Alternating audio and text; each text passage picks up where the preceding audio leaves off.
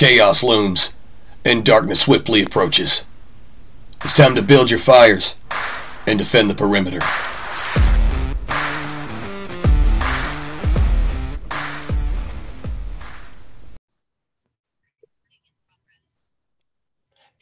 Hey, everybody, welcome back to the perimeter. This is episode nine, and today I'm doing things a little bit differently. Normally, I'll do this show live on YouTube, and then the audio version will get uploaded later. However, in this case, my guest has requested to remain anonymous because of his job position as a high school teacher and a union representative who is actively working against getting CRT installed into the school district in which he works. Uh, he's a advocate, an, an avid proponent of no CRT in schools, but more than that, and not so much as the reason why I wanted him on the show, but as a high school teacher, he has taken it upon his own self without any prompting and without any incentive other than it, it's what needs to be done. He's reaching out and advocating for and mentoring young at risk men who are lacking in a positive male role model. And so today, my guest will be known as Harald. Harald, thanks for coming on the show, brother. I really appreciate it, man. It's good to be here. Yeah, you know, when we first connected on Twitter and you told me a little bit about what you do, uh, especially trying to, you know, manage the at-risk youth and mentor them and, you know, keep them from going down a path which is really easy to go down, especially if they don't have a positive male role model and a lack of positive male role models in society today is is endemic it's where we are. And we have these young impressionable men acting on natural impulses and have zero idea on how to foster that fire that's burning within them and turning it into something that is not destructive but warming and, and, and safe and secure. And there's just these wildfires burning out of control. And more men uh, especially in their community, should need to be stepping up the way that you are. You know, I, I totally agree, and and you know, luckily in my position as a you know high school specifically at risk uh, intervention teacher is I do have I have availability to these kids on a daily basis. That's that's literally my job, but that doesn't mean you know guys can't volunteer in their own communities. You know, I think we're so scared there's a step out of that box, but that's something we have to kind of you know shift in our culture and realize that look we got to do something. You know we've been sitting back long enough and it's only gotten worse. You know if you want to look at the breakdown of families in this country you know about half you know are single parent households you know, almost entirely led by women. Um, so a lot of these young men just simply do not have a male role model to look up to. They don't know what it means to be a man you know in a single parent household you know the mother usually has to work a lot more obviously i'm dealing with generalities but i think most people would agree with me and if you look this up you can look at the figures and they just don't know what it means to be a man. They need someone to guide them like, look, this is not appropriate. This is appropriate. You know, talking about working hard, you know, and then one thing we we bonded on, of course, was the benefit of weightlifting. You know, weightlifting, it just seems to the the person who doesn't do it, it just seems like a bunch of meatheads, you know, throwing weight around the gym. But, you know, it gives a lot of these guys a purpose, you know. So if the if the kids will allow me, I'll you know, have them come to the gym after school and we'll just work on, you know, fundamentals of weightlifting. You know, these big tough guys, they, you know, like I was saying before, can't do an air squat, you know, so I show them how to do a squat and they realize, you know, wow, that was really tough. And they do it a few times and they realize what sleep does. Wow, you know, if I want to lift heavy, I got a good night's sleep. If I want to lift heavier, I got to eat better. And becomes this catalyst for them, you know, not only to listen to you, but also they see that you know these little things they they matter if they want to be big and strong. You know something as simple as that you know teaching a kid or a young man specifically how to work out can just cause a ripple effect throughout their entire lives. You know and that's something that any guy can do. You know you can you can find a friend or you know find a volunteer group like you know big brothers all this stuff out there. Take your time just find if every guy you know that you know, was stable, you know, good family, you know, father, good job. They took one kid and just taught him the fundamentals, how to lift weights, and just showed him that, you know, I care about your progress with no strings attached. You know, God, man, just imagine that. You know, imagine how much good that could happen with that. Yeah, that's a big thing right there. It's you know, a lot of these kids, they don't have anyone showing any interest in them. Yeah, right? exactly. And, and, and no one cares if well, they feel like no one cares if they do well or don't do well. And you know, most teachers, sad to say, the public school system, which one of the main reasons why I homeschool all of my kids, it's it's basically like the judicial system. It's assembly line education. You know, it's uh, you know, so much. It's so bad. I cannot. That, that's a whole nother topic of conversation. I cannot stress how poor the U.S. I mean, you're right there on the front is. lines of it, so you know. But you know, like I said, we have a, an assembly line justice system, and, and we also have an assembly line uh, education system. Kids come in one end, all they have to do is just shut up and sit down long enough to memorize something, and then recite it one or a few times. The next thing you know, they're out the door onto the next teacher until they're out on the street. And the teachers, for the majority, are just there to do a job and it it sucks to and you know and i have friends who are teachers who are passionate about um you know these children and and the way they develop and their futures and making them successful. But unfortunately in the public school system those are diamonds in the rough. Yep. in general these teachers have been underpaid because yes teachers are very underpaid Uh, for what In- they in have to put up with in most places. Now there's some places where you know they're they're paid just fine. Yep. But in general, they're underpaid. They're over tenured. They've been there too long in the game and they've been teaching kids since 1973 and they're jaded as hell. You got it. And, and they're not sure what to do, so they're just try, they're stuck in a rut. They just want to run out the clock. Yep. Exactly. Do this work, shut up and get out of my class. It's what it becomes.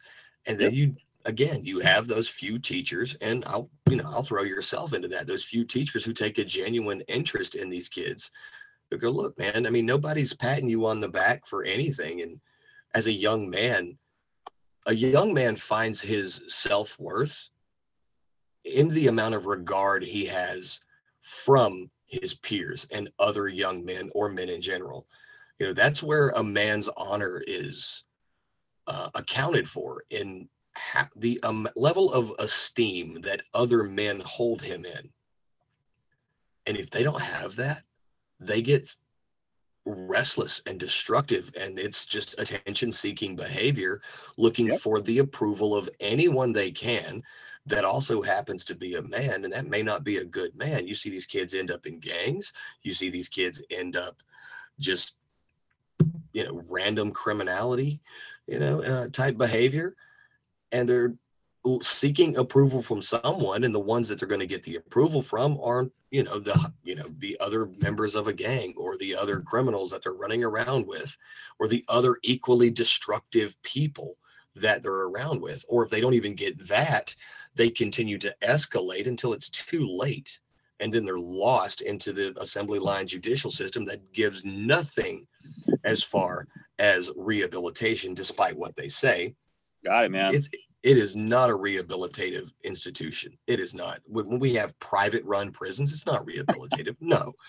They lock Yep. these people up and they leave them there until the sentence is done and they give them no other thought other than okay you did this. You're guilty. You go here. Goodbye. And what do these kids have the opportunity to do in there? They get a GED and then they come out. They still they can learn a trade but they still don't have actual life skills you know Just how do you how to how do talk you to someone appropriately. how to talk to someone, how Yeah. to balance your finances. Someone's uh, no one in prison and you know in the prison or the jail gave them a pat on the back and said, "Hey, yeah, you screwed up, but everybody screws up and you're doing better now and I'm proud of the progress you've made." And they need that especially at such a young age. And so without having that, that's the path they're definitely going to go down. You got it. And that's what we see time and time again. You know, we call them ACEs. You know, kids got all these ACEs against them, single parent household, you know, poverty stricken area, you know, just all these different ACEs. And what happens is they, they see an older, you know, jaded individual who basically sees them as a use. I can make use of this, this person. I can make them into my gang to, to steal things or just make them, make them one of my little tools. And the kid that no one else cares about him will mistake that for someone who's caring. Like you were saying, they get pulled into a gang. These people care about me. Well, they don't They see you as a tool.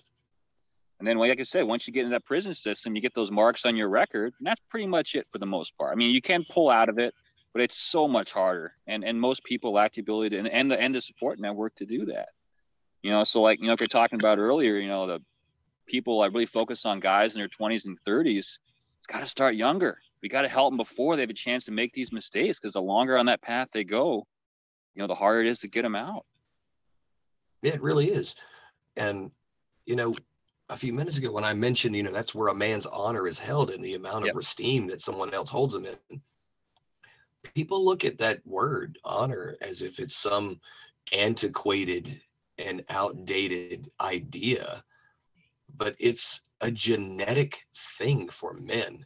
It's yep. in our it's in our psychology, our innate psychology. We need to feel respected you know, what's an old saying in a marriage? Women need love, but men need respect. Yep. That's, I 100% agree with that. Yeah. And that's not just the case for married couples. That's the case for men, period. They need to feel respected. And if the wrong person goes, Hey, I respect you for having the guts to, you know, jump this guy to get initiated into the gang. I respect your dedication and your commitment. If that's the only level of respect that they feel they've ever earned or at least been acknowledged for by anyone, then that's the kind they're going to constantly seek out because that's the way we're wired. Yeah, you're exactly right. That's a good way to put it. For, we're wired to be respected and to seek things that will make us respectable in the eyes of other men versus you know oh my mom said she's proud of me that doesn't mean squat it, it just doesn't, you know, and, and, that's the thing a lot of women just don't get. You know, obviously they mean well by saying that, but you got to have. She can be, and she very much well be, may be proud, but that's not yeah. what a male needs. A male needs another man to go, you, sir, young sir, are good at being a man. Yep. And they'll go out of their way to try to get there. You know, and that's why, you know, it's it's such a issue right now in this country with single parent households. Like, you know, they lack that male role model. And unfortunately, we'll take, you know, you know, good men to really step out outside their comfort zone to try and offer the help, you know, and maybe the kids won't take it, you know, maybe they will, but you got to try because we're just sitting there. God, it's just, I see it every day. I see, cause I, I talk about my successes often, but there's, there's more, there's more things, there's more non-successes, I guess, where the kid just disappears, kid drops out, we don't know what happened to him.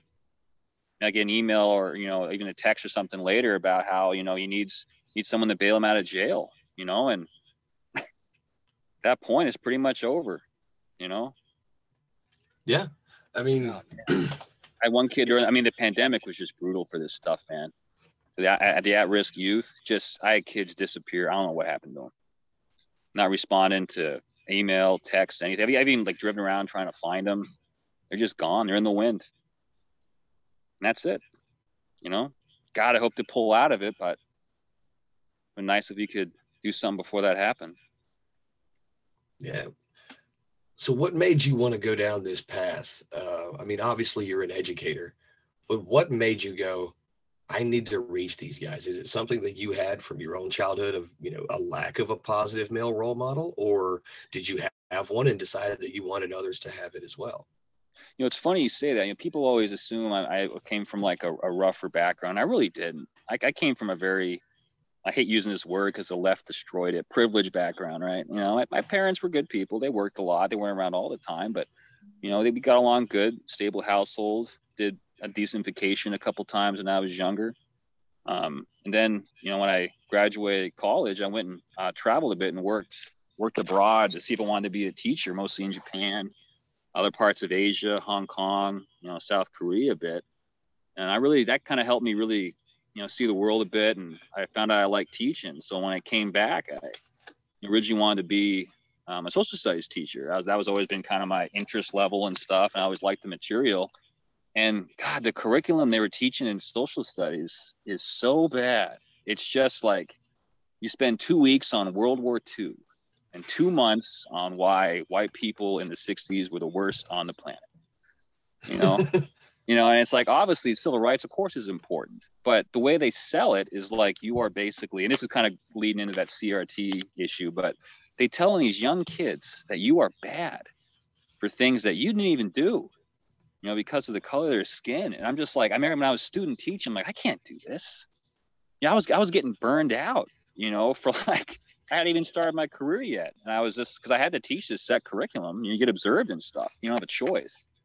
So I started all of a sudden my my student teaching classes. I noticed there's a couple of guys in the back who just weren't doing weren't doing jack shit and were barely showing up. And I started kind of taking a special interest and just trying to get to know them, just trying to talking to them, just kind of, how you doing and stuff. And I realized that you know this is um for one for some reason I I I, I was good at getting through to them. Like they listened to me, maybe because I was younger, maybe because I'm a bigger guy. I don't know.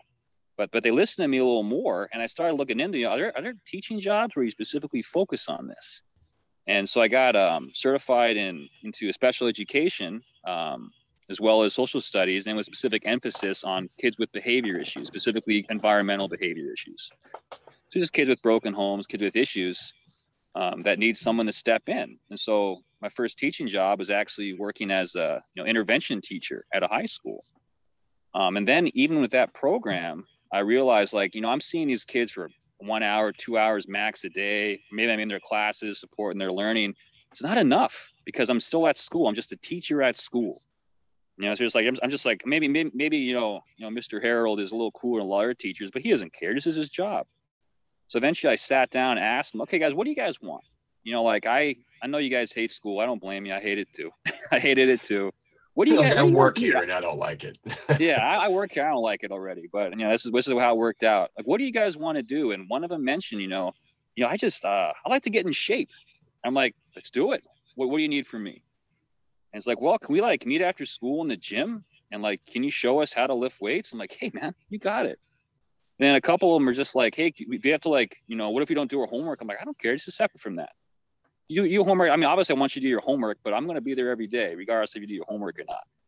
You know, it started with this. You know, this, this one guy, and then a couple more. You know, came in. This is a couple years ago, and then it just be, kind of came a thing. And it it's funny because man, the principal did not like that I was doing this.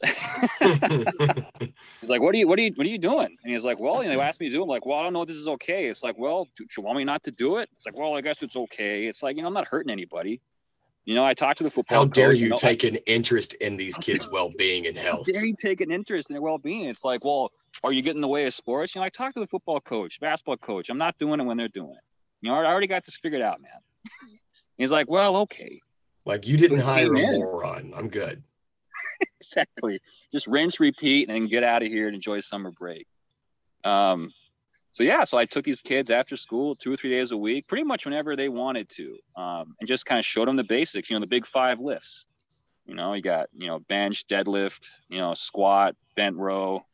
Um, kind of blank right now. Oh, overhead press, of course, and then just a little support. Told them how to stretch. You know, show them how to do proper form. Um, and God, you know, it really, um, it really, it allowed me to still do what I do. Because if I if I didn't was able to do that, I would already be burned out you know, as a conservative teacher in a fairly fairly leftist area with the curriculum being so bad, God, I gotta I gotta have something I feel good about. You know, you get paid at work with two things: you get paid with money and paid with fulfillment, and you got to have a balance of both. You can only do money alone for so long. I think. Maybe some people are different. I'm not, but I get paid money that you know pays the bills through doing a job that man I'm currently trying to destroy. and Uh, and then, you know, I get fulfillment by actually seeing these kids help. And I never asked them once about school, about their homework, because they would ask me, like, you want to talk about school? Man, this isn't about school, man. This is workout time. Right now, right now, this, this is the iron meditation. We're not, we're not talking about school. And it's funny though because their grades all went up. yeah, thing. They, they, they, it's, it's funny how that works too, right? Yeah. You know,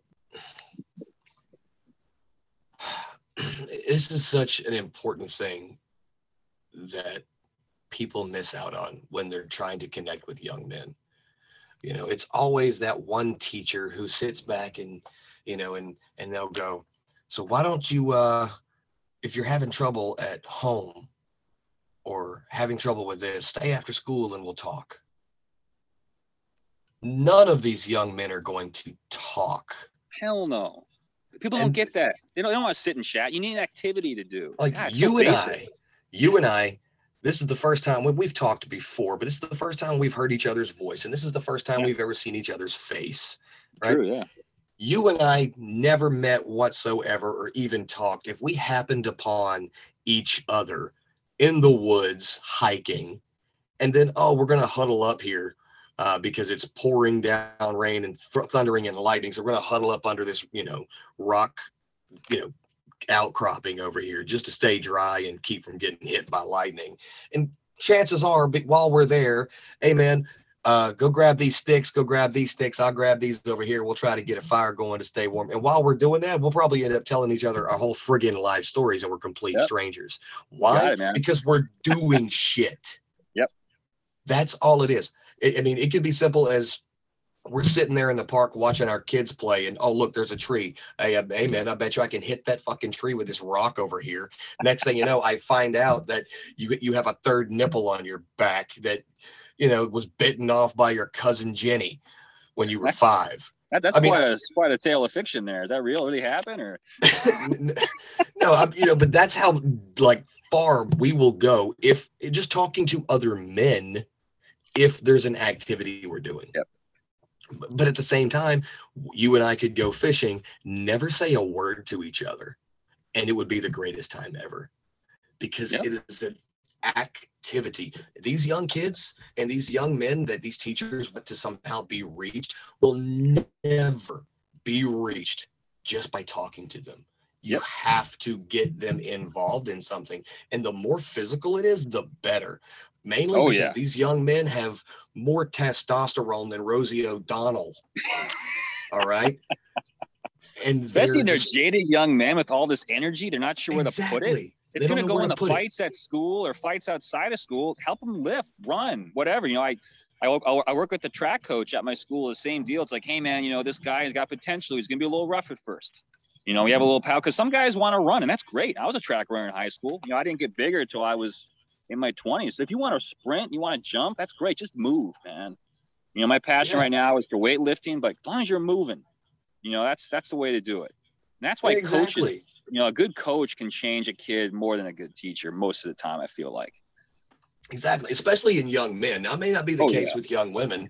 Um, Yeah. I don't know because I've never been a young woman. Um, but for young men, every young man I've ever mentored, every young man I've ever had the privilege to teach how to do anything, whether it be my own sons or this random young guy at the gym that comes up to me, right? Mm. It's always you, it's it's like magic when you see that that that switch flip of I've got no idea what I'm doing. I have zero confidence in the ability to do this thing. And then you show them how to do it and they start doing it. And then that switch and it's like a magic thing happened and all of a sudden they get it and they just open up with everything hey man you know i've been trying this since i was 12 and you know my uncle did it and that really pissed me oh, okay slow down tim let's let's This becomes a dumb because they, they had no one they, they respected or had any, any respect for, and someone took the time to interest. Is like, oh my god, I got so much shit I want to say. Yeah, and it, it's like you pop the cork on a champagne bottle and it's all pouring out uncontrollably. And they didn't even realize they had that much in there. They were just pissed off about something. Yep. And that, that's when people talk about, you know, therapy has to be in a room with some person with a doctorate in a nice chair and saying, how do you feel? And they just don't get for men, especially young men, that just doesn't work. It just they doesn't. don't know how they feel, much less they, Yeah. don't, they don't even know why they feel it. You know, they don't even know that they resent that thing that happened over, you know, five, six years ago or what. They don't know they resent that, and that's causing them to harbor these um, what you know now we can look at and call attachment issues. You know, in attachment, you know, seriously, they're they're Yeah, attachment You're right. I'm, I'm laughing because you're just And- right on. I mean, you should be a teacher. You, you know more than almost every educator I ever talked to. I'm, I'm being completely serious. I'm not, I'm not being facetious here, man. You have a better read on at-risk youth than I'd say because teaching schools don't teach this shit. You know, I, No. they teach this crap like, how do you It's feel cookie cutter and white? it, it- it's cookie cutter curriculums and like Oh, I said, garbage. assembly line education. Yep. You know, I remember but one. with- Uh, with these young I men, copy- Oh, sorry. uh, uh, no, no, no, you're fine. Go ahead. I was, I was just going to say with these young men, you know, endemic as it is of not having a, a male role model, you would think we should just have one in every school on standby. Is like, hey, any guys after school just want to go play catch, you know, or go throw rocks at a tree. Go talk to Coach Coach Harald over here, and he'll just be like, all right, let's go. And all these young men will be doing so much better. Oh God, yeah. And you know, districts they try and do this, but they just don't sell it right. You know, they get these guys with like a masters or even a doctorate in like psychology or something. It almost makes them more useless. Yeah. You know, they don't they don't know what they're doing. You know, it's like, hey kids, do you like the current band? You know, what's that? What's that mean? You know, it's just they don't get it. How are you, fellow kids? How are you, fellow kids? Exactly. you need a you need a guy who doesn't say a whole lot that has an activity they're interested in, and you God, you can't force it. You can't force a kid to go see. You have to make them interested in trying it out. And you have to realize that you're not going to get everybody. We have yeah. kid A. Kid A needs help. Kid A will work with him, guaranteed. Like, no, it doesn't work like that, man. I don't know. When you were younger, probably the same as me. If someone told me to do something, I made a point not to do it. I'm still know? that way. Exactly. That's like I, kind of. My wife complains about that a little bit. It's like I, I can't tell you to do this. Like I know you, but you know me a little better yeah like I, am still that guy you know uh, oh i have to? Well now i'm going to go out of my way to flaunt not doing it. Yeah but that's these that's how that's the same mindset as a lot of these young men. You know i grew up you know you know kind of rough. You know my dad died 30 years ago. I was a kid. I don't have i literally have no memories of my father other than like five second flashes right? I had a stepdad. He was a piece of shit. I had an uncle that adopted me. He was my mom's brother. When he adopted me, he was the best man I knew, and he taught me everything that I have ever learned about being a man up until the point where I became a man. That's right? great, man. You had and that. if it was not for that, even though he didn't, you know, really have any effect on me until after I had got done being pissed off as a teenager, telling him he was wrong about everything. right? But, you know, and that's something that I want to bring up back. too. That happens when you when you're getting through to a kid. They're going to be more pissed off at you at the start, and a lot of people don't seem to get that because they're testing you. Does yeah. he actually care? I, I, bet you. I bet you'll walk away if I do this. Happens I bet all you the if time. I piss him off enough, he'll yeah. just brush me off, and he'll he'll he'll be like all the others. Exactly. And when you go, no, dude, you're an asshole, but I mean, I, I was an asshole when I was your age too. So come on over here and we'll be assholes together. You yeah. do that to, you do that for a kid and you, call, yeah, yeah, you're an asshole, but I mean, you're kind of cool. So let's go asshole. Let's go throw a ball. Let's go hike a mountain. Let's go, you know, throw some iron in the gym and, you know, grunt toxically. let's do all these things. things. Yeah. Let's, let's, let's tell locker room jokes, high five, and get have inside jokes together, and then you know just fellowship with other men and let all that bullshit out stuff that you've never had before and you don't even know why it makes you feel the way it makes you feel but when you when you have it you're like i never want to let this go again. And what's cool about what you do is let's say you only reach one out of ten. Well that one will more is more likely to reach others now. So you're yep. still exponentially increasing your reach with every single one you you reach and make a difference in. And unfortunately, that's usually how it is. You don't reach all of them. I mean, most of the kids don't come back, but you get the one or two that do, and you're exactly right. You know, and you're hoping that in the end, I keep because I keep track of most of them. I mean, they they they'll email me, text me. When, once they graduate, I give them my cell phone number. Just say you can text me. You know, even, even rare occasions where it's a particularly bad kid, I'll still give my text message just because I'm worried about him, just in case he really, you know, is in a pinch. Um, and that's what I, you know, going back to what you said earlier. I think that's where most people kind of back out is when they, they start pushing. They start pushing back. They start getting really, oh, he doesn't care about me. Watch this. That's why I always tell them because I'm also a mentor, uh, teacher, trainer, and that's why I always say if if they're getting more mad at you, it means it's working and I think people need to realize that. I think that's where the, a lot of um, people that want to help, that want to guide, they struggle. Is you have to, if they're extra mad at you and you don't know why, it means it's working. It means you're doing yeah, a good it's, job. It's it's a defense mechanism for them yep. because they've never had someone in your position give a shit about them, and so it feels weird and alien. It's like I can't even remember what the hell it was. There's some movie where a guy ended up hugging uh, another guy, and the kid was like freaking out and like, "What, what the what the hell are you doing?" He was like, "No, no, no." He's like, "No, no, come here. It's all right." And he gives Yeah. the dude a hug, and he's like, "Oh, that's what this is," because he had never happened before, right? The exact scene And- from Good Will Hunting, you know, when when he's hugging- Yeah, that's it. I love that, that movie, was it. That's it. Yep. Yeah. Nobody ever gave a crap about that kid other than, hey, I'm impressed with your talent and you're kind of cool. You're, you know, we'll we'll use you to pull party tricks at bars and at parties and you know, whatever. Um, because you can recite every textbook ever. That's cool. Haha. But when someone gives a shit about you and no one ever has really given a shit about you in a relationship that is non-transactional, Yep. it And that's the key feels word, non-transactional. weird. Exactly right. the way to put it. That's the key, non-transactional. You Yeah, get nothing from it from feels weird. Yep. And the only thing you get out of it is knowing that that kid is on a completely different path than he could have been on, and you had something to do with that. And that means you've done something to make your little mark on the ripples that that kid's going to create. Yep. It's an it's an investment in society's future. You know, and it's it's a good feeling. Yeah. And what's what's, what's that old proverb? You know, societies flourish when old men plant trees that they'll never use for shade. You know, they'll never experience the shade. And yeah. Never experience the shade. You know, I, I always go back to the Greek and Romans, man. That's kind of one of my, uh, you know, so that's I always love that quote. It's right. You know, people invest in the future that they will never enjoy, but they know that their descendants will. Yeah. It's the I mark of actually a have a friend. society. I actually have a friend who planted yew trees in his yard so that his grandchildren can make bows during the apocalypse. So I'm glad you planted those. That's that's a good way to put it. Like, That's awesome.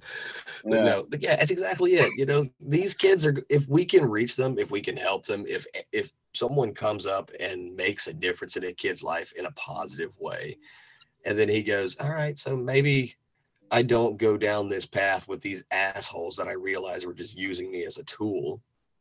And then I turn around and I just live a good life. Whether I know that I'm mentoring someone or not is irrelevant. I people tell me all the time. I get DMs, "Hey man, you've thank you for all the help you've given me." I'm like, "I've never heard of you." and they're and like, I'm like, "I've never heard of you." Well, yeah, but I read your books and I read your blogs and I, I've read your tweets and I followed you forever and da da da da da. And I just want to say you've really helped me.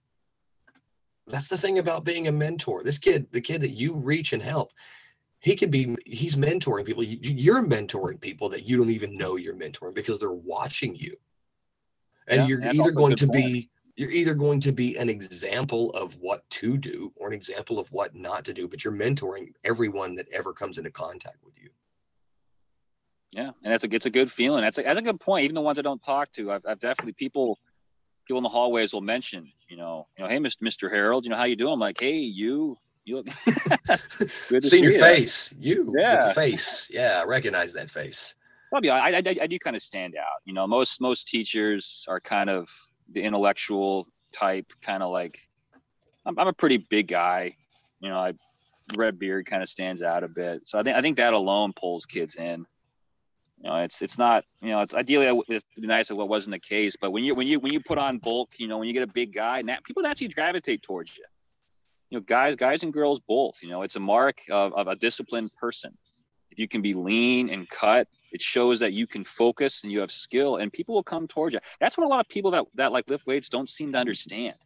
And once you have that that build, it, it, it shows it shows a lot about you as a person. Um, that's fun. I don't know. I always go back to weightlifting. Sorry, man. I know we're talking about. I No, just, no, I just, I mean- love, I I mean- love talking weightlifting. I mean you know me I'm in the gym seven days a week uh, Ah, you're a I, I- tank, I- man. Those uh, I have people- weight, weighted chin ups, man. You're probably pulling people li- probably left and right.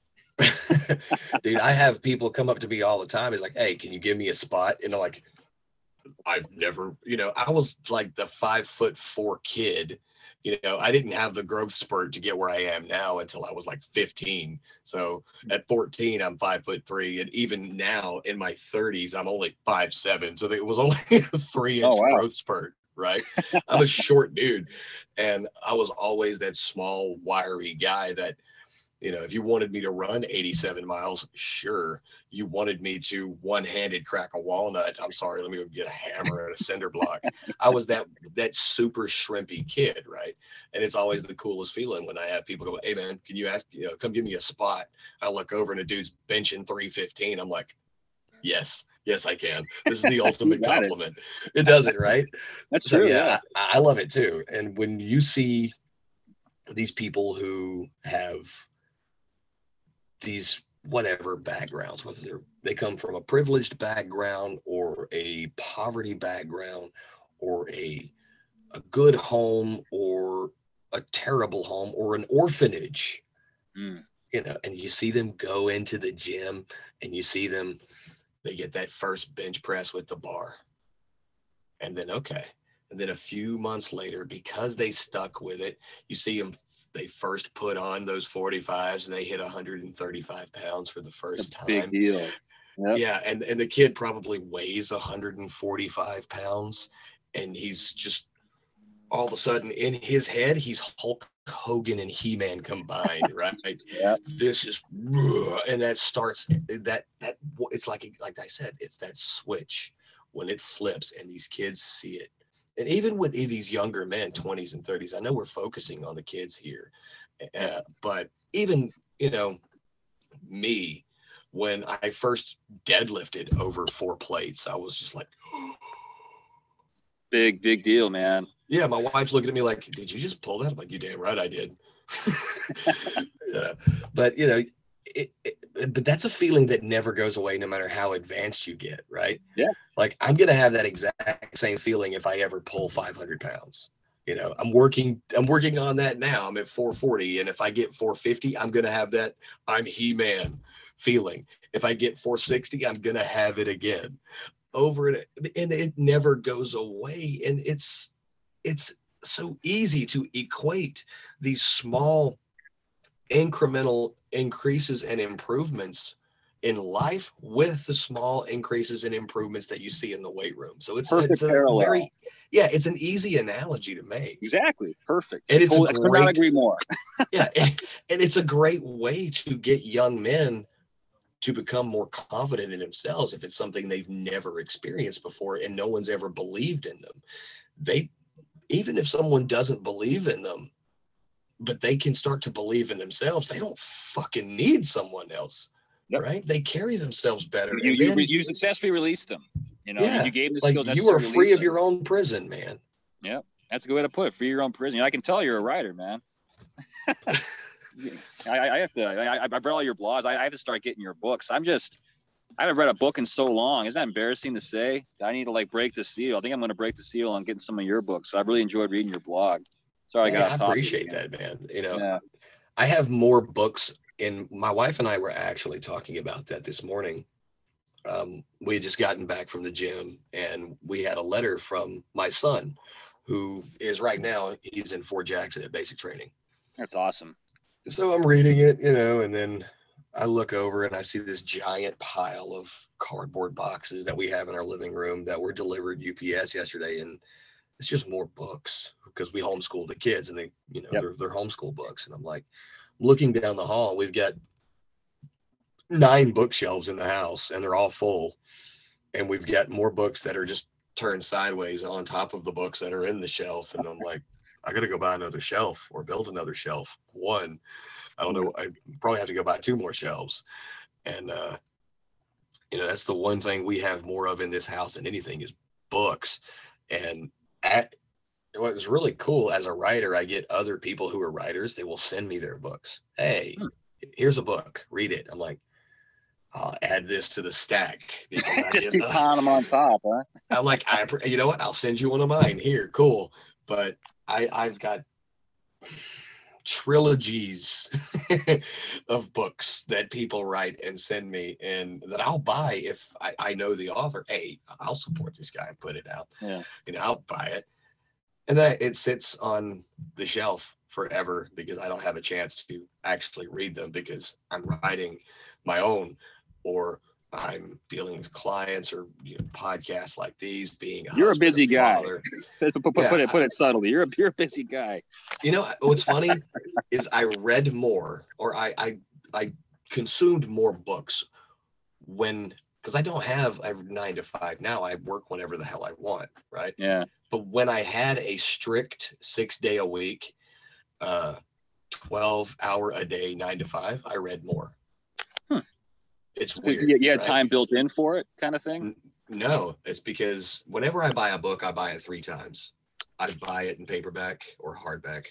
Um, I buy it on Kindle and then I buy it on Hmm. Audible. Okay, So- makes sense. On the way to work, it's playing on Audible. When I'm at work, earbuds are in, it's playing on Audible. On the way home from work, it's playing on Audible. And then if we go out somewhere, my wife's just running in the store, I pull out my phone, open Kindle, and I can read from where it was left off, or I can listen to it on Audible. Like if we, you know, if I'm inside a waiting room somewhere, you know, I pull out my phone and read from there. So I'm reading the book in three different locations, maybe a few pages of the paperback before bed. God, But you know, no, if, I don't have time to do that. so that right there. I mean, I don't go to work anymore. That's great. And if kids that struggle with reading just did what you just described, they would not struggle with reading. I mean, it, it now it does activate two different parts of the brain if you're just Exactly. listening to it versus reading, right? Because reading Yeah. does a whole lot more. But Well, if you can listen to it while following along, God, that will yeah, fix, and just kind of play the so movie in your and you know, yeah, play the movie in your head as you're listening to it.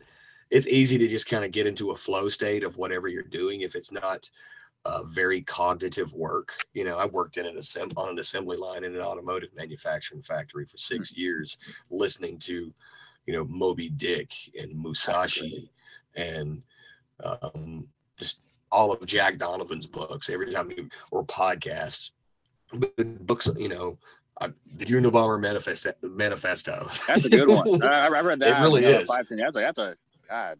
it really Beck is. But you that know, was a mind. Yeah, but you're playing the movie in your head, and it takes you away from wherever you're at. So it's, I guess, it, you know, if you have a job you hate and it's not very, you know, cog, it doesn't require a lot of cognitive uh, skill to perform your tasks, then yeah, use that as a form of escapism. But yeah, we don't have uh, any room for any more books, and I keep buying them. That whenever my friends write them, I just bought one yesterday that my friend wrote.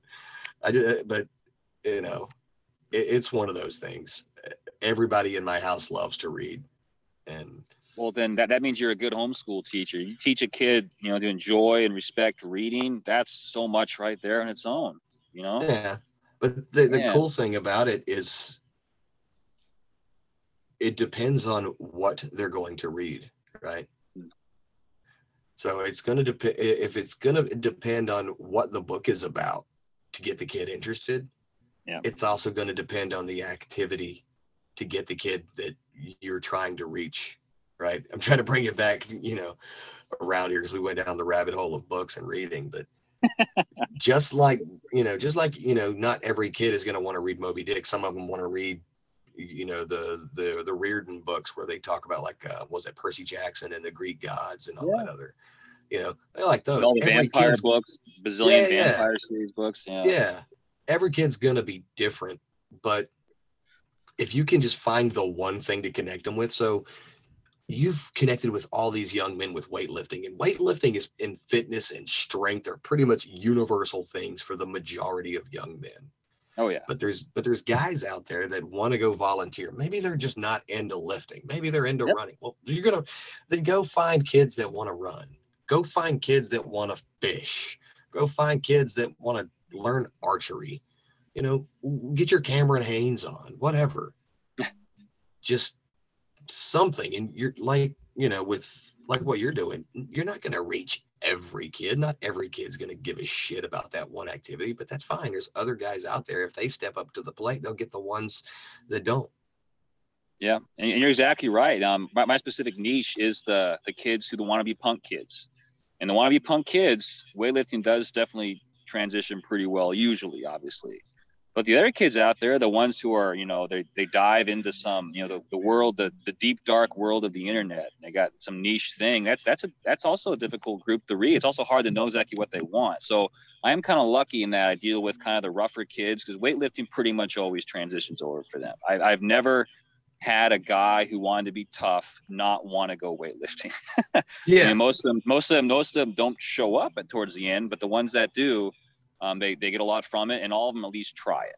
But you're totally And right. There's there's other groups 90 out there. who- 99% of your wayside male youth all want to be tough. They all walk around chest puffed out, peacocking. You know, you got a problem with me, bro. I'll throw hands. They've never thrown hands in their life, but you put them in a boxing gym or, hey, man, go deadlift this thing. You know, go load these Atlas stones. Right.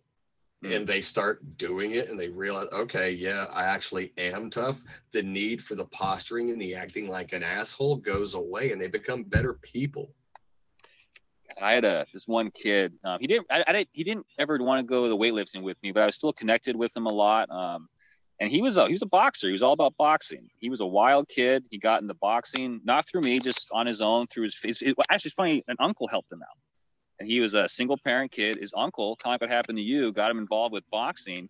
Saw real interest, and so he was all became all about boxing. And like we talked about, his grades went up. He did better and there was this funny situation that because I had to go down to remediation because this kid got in a fight. And what happened was is they're taking the bus home, and this this dude he uh, he sat in the back of the bus just he was kind of a loner, kind of kept to himself, you know, good shape, like the box, kind of a loner. Um, and this couple of these punk kids were said, hey hey, you know, you know, loser, you know, get out of the back. That's where I see The guy's like, I'm not gonna move. You can sit next to me. Didn't move. And so, all right, we're, we're gonna, you know, beat you up. It's almost like a little story you hear from like the 50s or something, you know. and so the guy on the bus at the bus stop, and these two kids went after this dude, and he just beat the crap out of them. Just block, punch, block, punch. They were both down. He asked them politely, "Are you done yet?" One of them got up, knocked him down again. And so, are you done yet? you know, and then um, uh, some kid filmed it, went to school next day, and the principal, to his credit, didn't punish uh, the one kid who actually knocked him out that bad. He really didn't. I respect him for that because he didn't. He, he defended himself, and he asked him. Yeah, There was yeah, all yeah. video, just him not like kicking him when they were down. So he got, I think, like a couple detentions or something. Um, that's just another example of just you know once you get that strength, you get that honor from someone else, it, it makes you calmer. You know, like you're saying, it makes you have more respect for it. Um, God, you know, it's, was, it was hard not to be not to hide my glee when you told me that story. like that's just Yeah. great, man. You, you know, you approach that right. You know, I don't know. Hopefully, Yeah, the it- kids who got knocked down learned a lesson too. oh of course you know i think everyone needs to get punched in the face at least once Totally Um, agree. but you know, I- you know I, I understand your feeling about feeling sheer glee. You know, um, like I just told you, my my my 17 year old's in basic training right now, and my wife's birthday's coming up.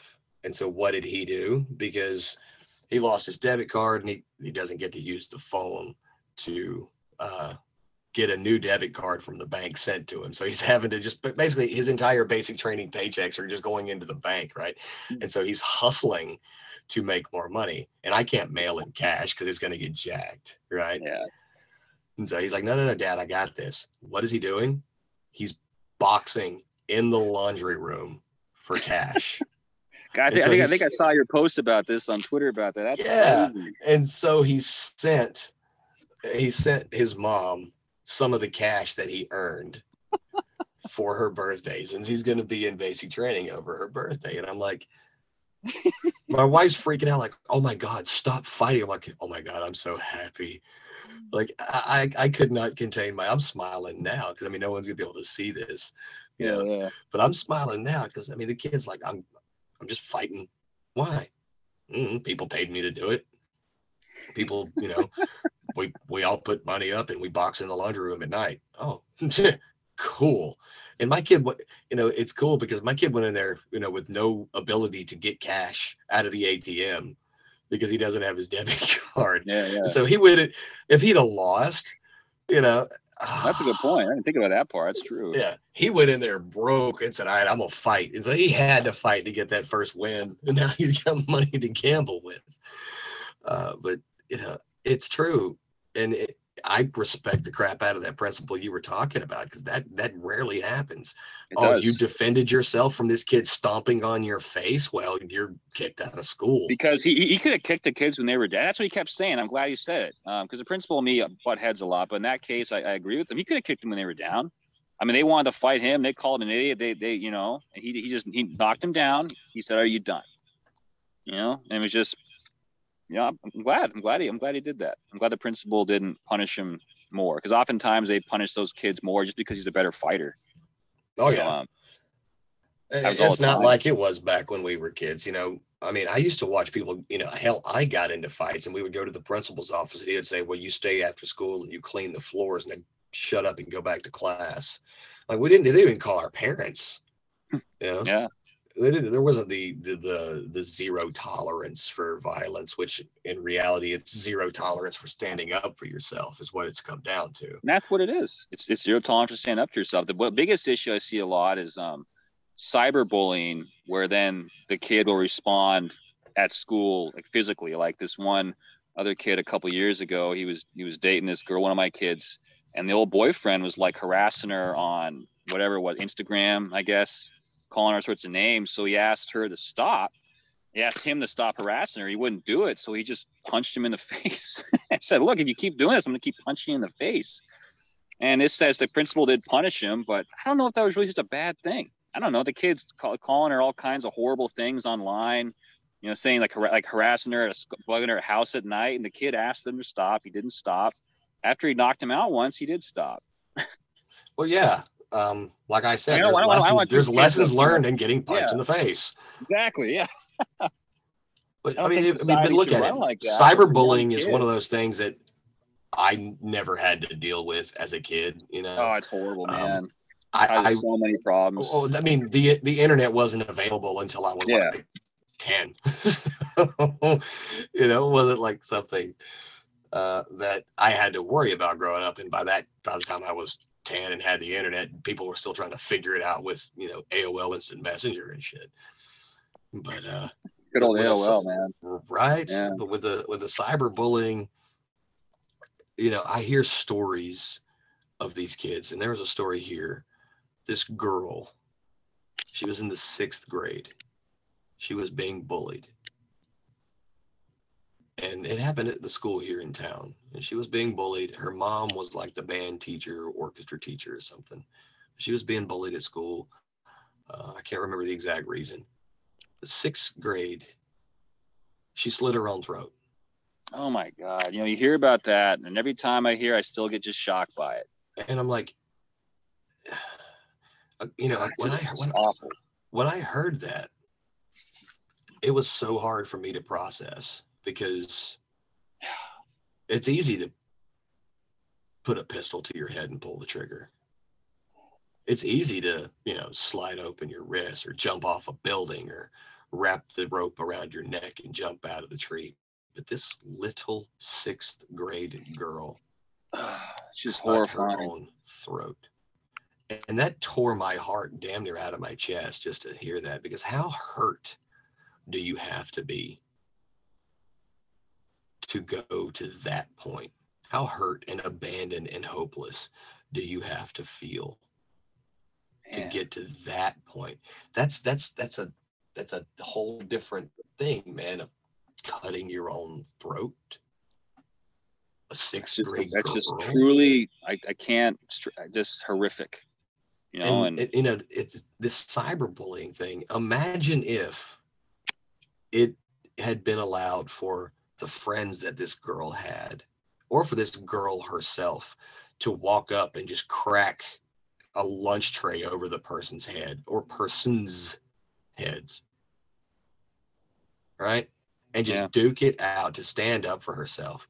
But you know her mom was an administrator at the school. She's one of the teachers. And this the way it went down was you know mom wouldn't let her do anything and told her that she needed to be the bigger person and do nothing. Ugh.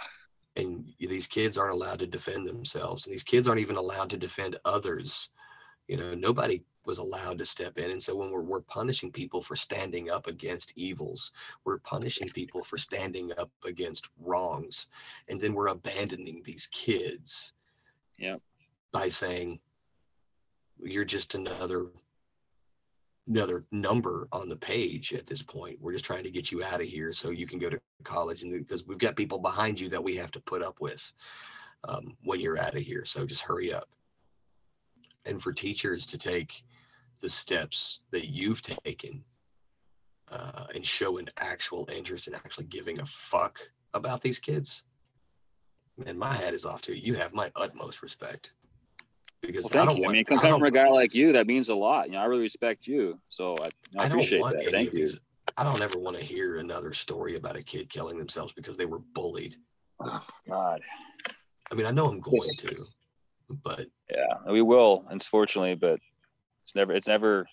but you, you would think that if, and I don't want to project and paint a bad picture on that mother here, but let's say hypothetically that girl's mother was one of those, well, you know, her image and reputation, because she's kind of popular in the town. If her image and reputation mattered to the point where I can't have my daughter getting in trouble at school for fighting, and that's how she felt about it. When really she should have been telling her daughter, you know, beat the shit out of her until she's bleeding from every orifice and show her it's a bad idea to bully you. You know, that should have been the the thing that happened. And I'm not I'm, again, I'm not going to make the claim that that's how the mother felt about it. But obviously, this girl never was able to stand up for herself. And we've got young men, we've got young women out there who never stand up for themselves. And they have no one that believes in them. And if you're a teacher, you're a mentor, you're a father figure for a lot of these kids that they would never have otherwise.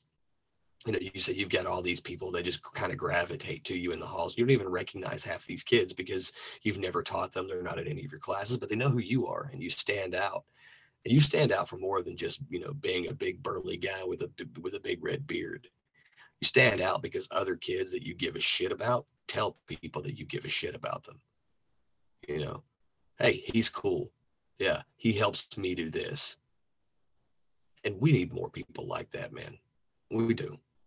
I, I agree. We need we need men to willing to, to talk to men and be honest about it, and just and, and, go the extra mile. You know, it's so easy to say those words like going the extra mile, give 150 percent, but there's so many people actually do it. That's why I, I mean I, I respect coaches more than most teachers because a lot of coaches I feel like are willing to do that more often. Oh, 100%. You it's rare you'll hear about a teacher showing up at someone's house to talk and like, "Hey, you're right. A coach? Oh yeah, Hey, you weren't yourself today at practice today. What's going on? Let's go get some pizza and talk." A coach will do that. And Yep. may, maybe you know it's just like I said, a man thing, but we have the majority of teachers are female. We have very Oh, few yeah. men getting into the field. And if we could balance that out, good men, not these, you know, feminized uh, men substitutes. men, men apologists like to call them men Yeah, apologists. the, the They- they man just apologist. apologists. You know, do you know You 92% of elementary school teachers are female? 92. right at the age when they're most impressionable. Because by the most time they get, by the time they become teenagers, they're jaded, and people like you have a lot of extra work to do. It's still it's still majority female at a high school level, but it's definitely a lot closer to 50. But elementary school, you know, like whatever K through six, it's like 92. Man, so you, so you combine that with a single parent households, almost always headed by women. These young boy, oh, he's got he must he must have ADHD. Oh, he he must have some kind of disorder. No, he doesn't. He doesn't like school. Of course, he doesn't like school. You're not supposed to. He's told to sit down, be quiet, Yeah. and shut up and sit still. I Well, mean, no boy can plug- do that. Plug 'em all, Put them in a special class. You know, it's bullshit, man. They just they just need someone they can relate to and understand that it's okay not to want to sit down all day. You know, that, Yeah. that's why I'm such a big proponent of just school choice, man. Well, open up the free market, break up this monopoly, man. Let's get some school choice going. I mean, not just. How do you feel about school CRT. segregation? Well, what do you mean? By, by sex. And I mean, all- I think that should be all boys and all. I think it should be mandatory. See, I think I, I do. I'm all about you know the free market. So I think big biggest problem I think we have with public school system is this it's a monopoly. You know, I, I thought we're not supposed to like monopolies, but people forget that public school, you know, in most states headed by or by teachers union, it's a monopoly. You know, I think we should try because U.S. education sucks. I think we all agree on that point. So if it sucks, why are we still supporting this broken monopoly? Open the free market up. You want to try segregated school? Let's do it. You want to try schools where totally STEM focused? Let's do it. You want to try schools where you only hire professionals as teachers? Let's do it. You know, let's try them all. You know, we we got 50 states. We got millions of students. There's got to be within one of those trials. We got to figure something out. You know, I read a couple years ago about this charter school in upstate New York. It was in Harlem, and it was an elementary school where they had physical activity tied to every single class. Math class, half the math class was playing basketball.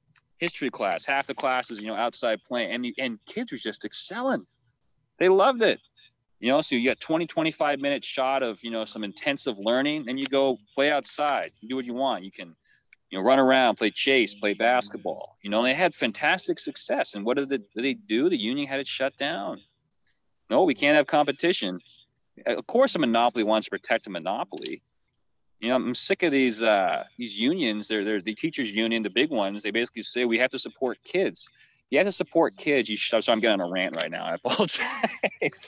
Oh no, no, no, that's gold. Yeah, you shouldn't. You should. You should be welcoming. If you think you're doing a good job, why are you afraid of competition? You know? Yeah. What, if you're doing such a great kids. job and if we're doing if you're doing such a great job and your idea is the best, then you should have no problem watching everyone else trying something different failing.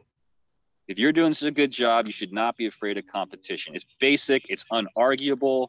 I mean, a lot of states right now are working on banning CRT using, um, you know, the, the 14th Amendment and the Civil Rights Act. And I think that's all well and good but it's got to be a step further. You can't just ban CRT because I guarantee the teach the teachers want CRT in classrooms. You can ban it all you want, and a lot of them are still going to sneak it in. So instead, you have to take it a step further. Focus on school vouchers. You know, a law in Arizona just tried to pass this term. It was actually it was a transparency law where all curriculum and all, more importantly, all behavior referrals had to be open to the public. I also like that in theory, but once again, it's really hard to, to document that when the people who are supposed to do it don't care about it. You know, so I really think school choice is is the PAX uh, to try and fix our system. And I don't know what else it would be.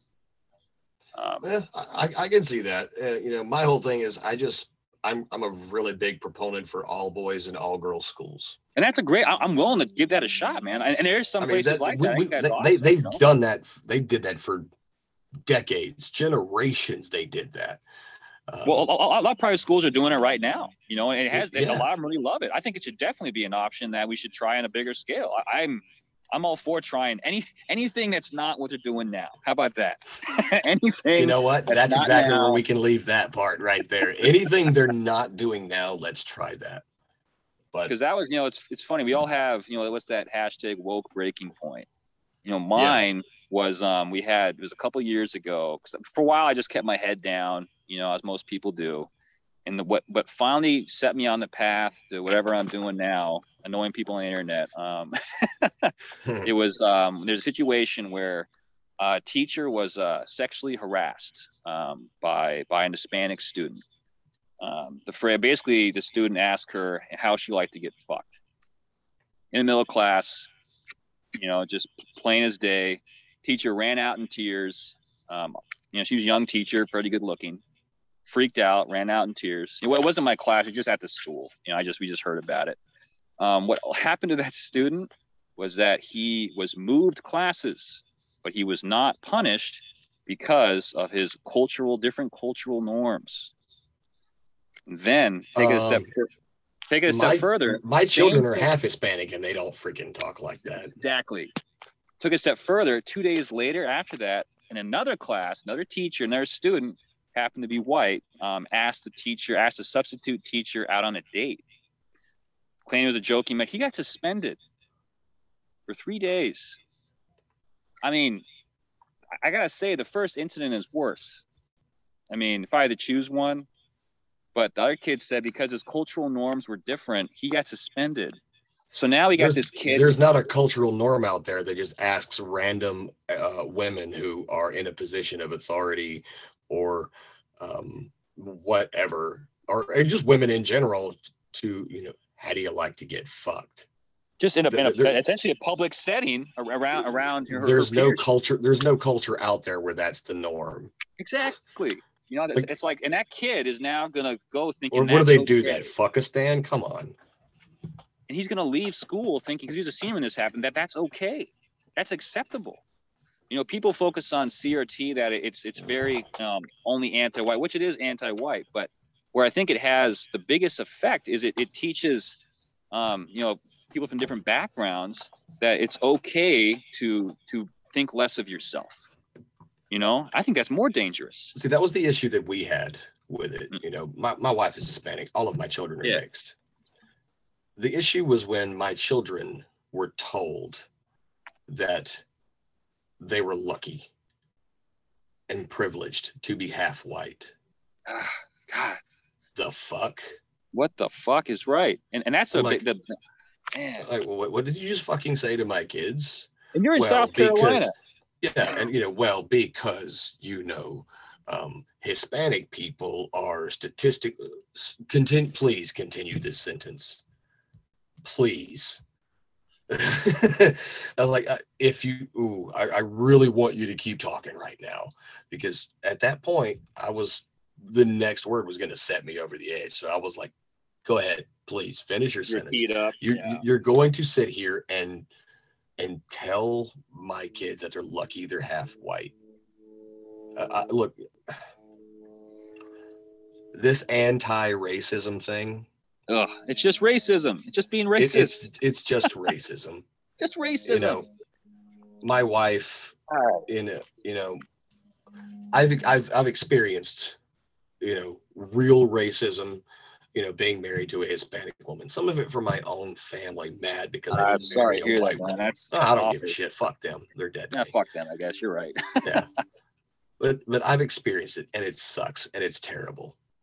But I think what felt worse was the condescending racism of oh, you're poor you, let Whitey save you, being told to my kids and make it the fuck out of here. Who the fuck do you think you are?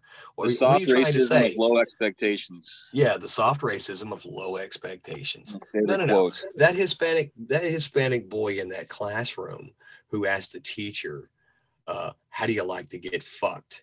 And they said it's okay, and he didn't get punished because of a difference in cultural norm. So you're saying that you should have lower behavioral expectations of someone just because they're Hispanic? Fuck Yep. no. That's what they said. That's that's what what that kid got taught that he is allowed to do these things because he's he's less human. I mean, that, that's what they're saying.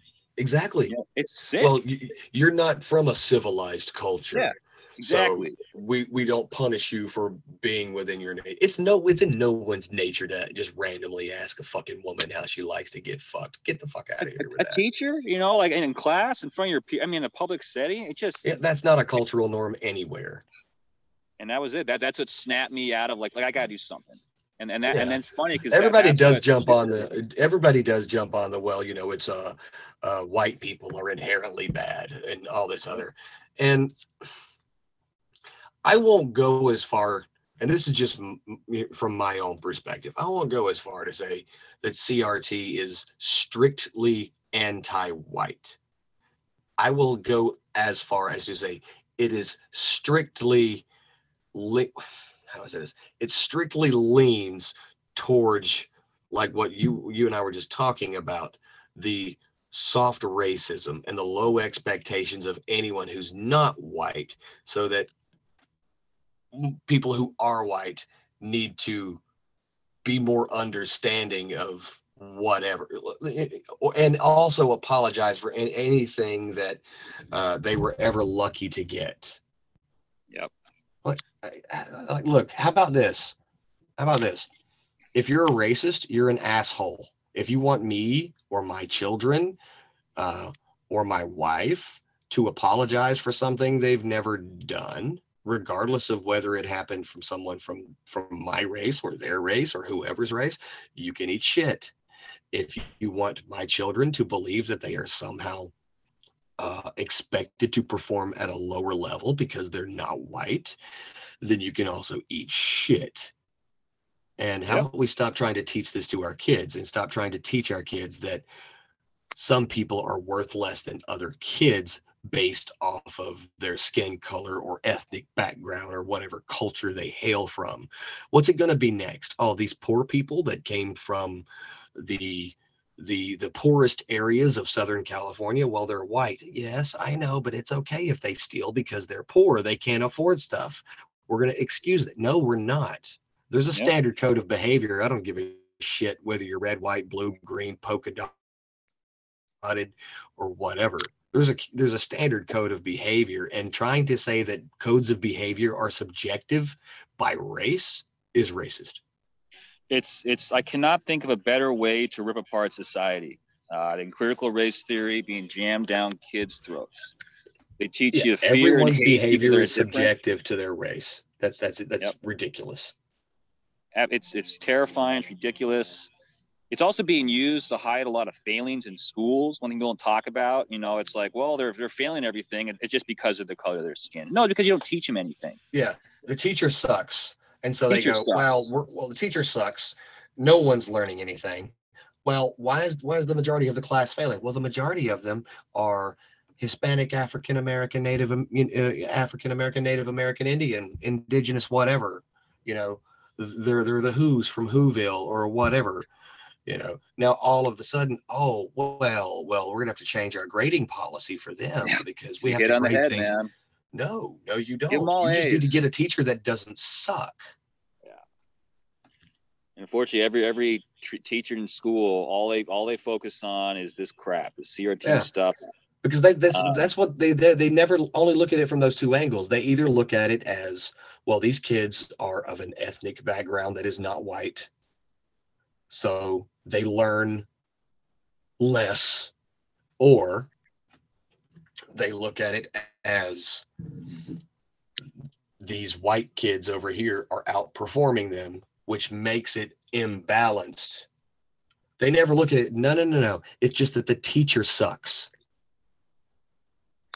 If Yep. you had a better teacher, all of the kids in that class would be pretty much passing. If you had better school conditions with smaller classrooms and well paid teachers and actually put effort in giving a shit about these kids and stop treating it like an assembly line, then these kids would be passing. But no, they go, well, the teacher doesn't suck. It's just that the majority of the class is kids of color, which is another fucking stupid thing. Persons of color, it's it's colored people backwards. It's still fucking racist.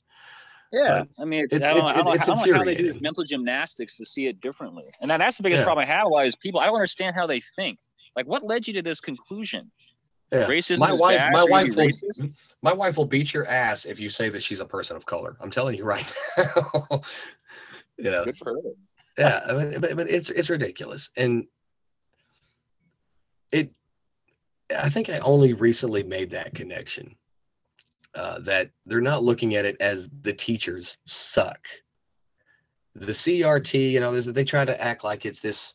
Uh, well, it's this agenda to de-whiten America. No, it's fucking not. It's just a cover story for having shitty teachers and a shitty education system, and they try to do these mental gymnastics. You know, they're not trying to de-white America or any of that bullshit. America's never been white any goddamn way. Just America. It's yeah, it's just fucking America. Just an idea.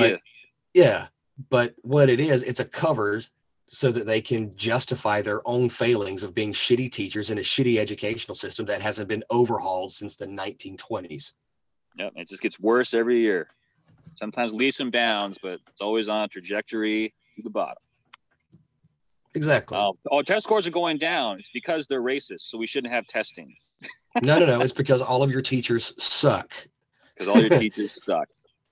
Yeah. That, that's one of the biggest things that people push back on. It's like, well, we, we gotta just we gotta free the teachers from the schools. Like, what what if, what if the teachers sucked? You know, I'm just and then people have a hard time accepting that. Yeah, it's not that the test was too hard for kids that are not white, and it's not that tests are somehow traced back to some, you know, white supremacist in history somewhere in some obscure random book footnote of history. It's that the teachers suck. Yep. Get better teachers and these kids will be fine.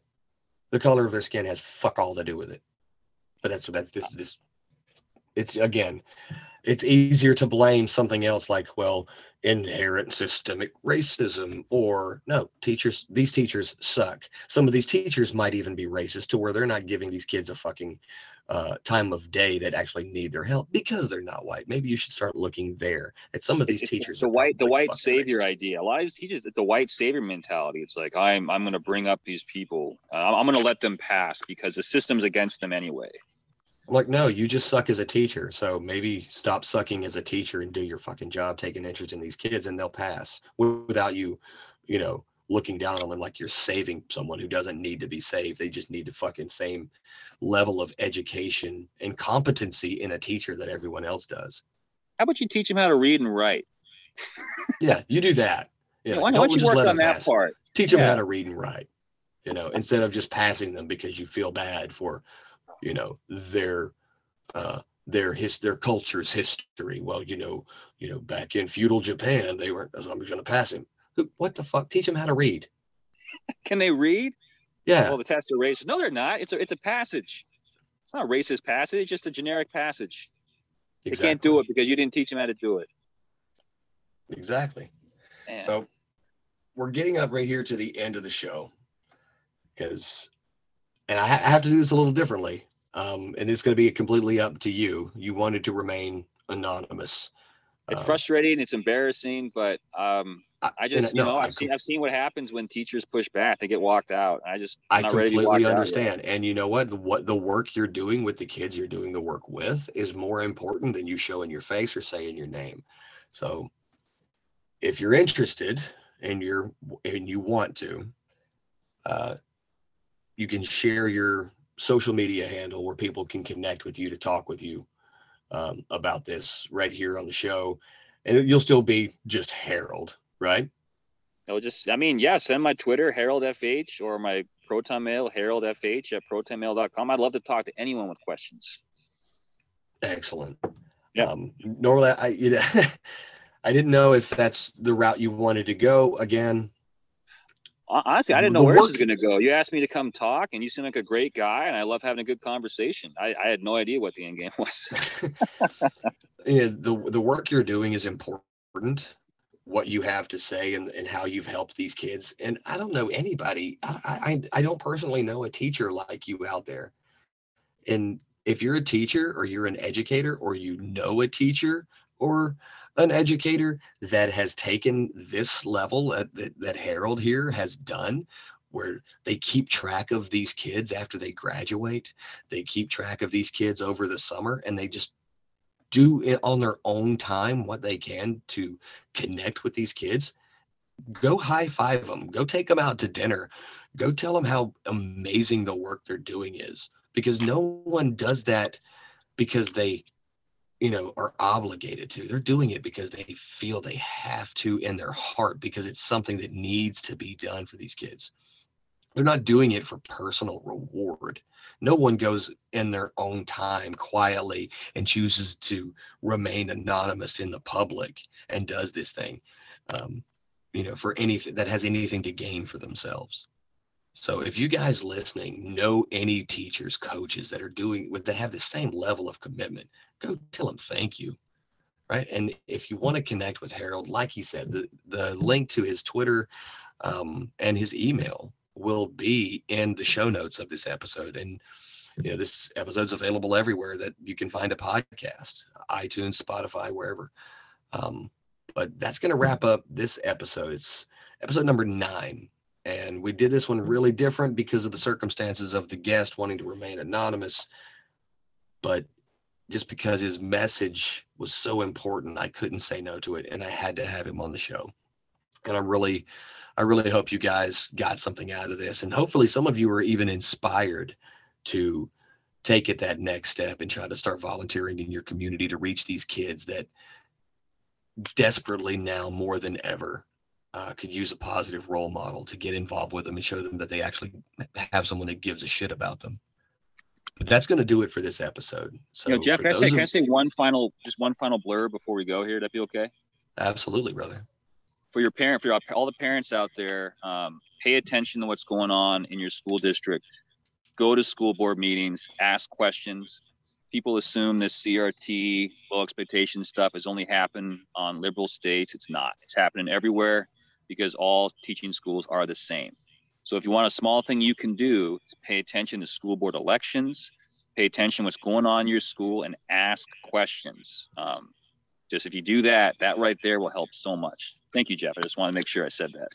Oh, 100%. I, I fully endorse that. And if things are going the way that you don't want them to go, regardless of how much you're keeping an eye on them, homeschool is Yep, always Did an not option. agree more. It sucks at first. I'm not gonna lie. I I have nine kids and we homeschooled um, seven of them. But Wow. listen, it is worth it if you can't. I understand that some people have financial situations where they can't make it happen. If you can make it happen, that will be your next best step.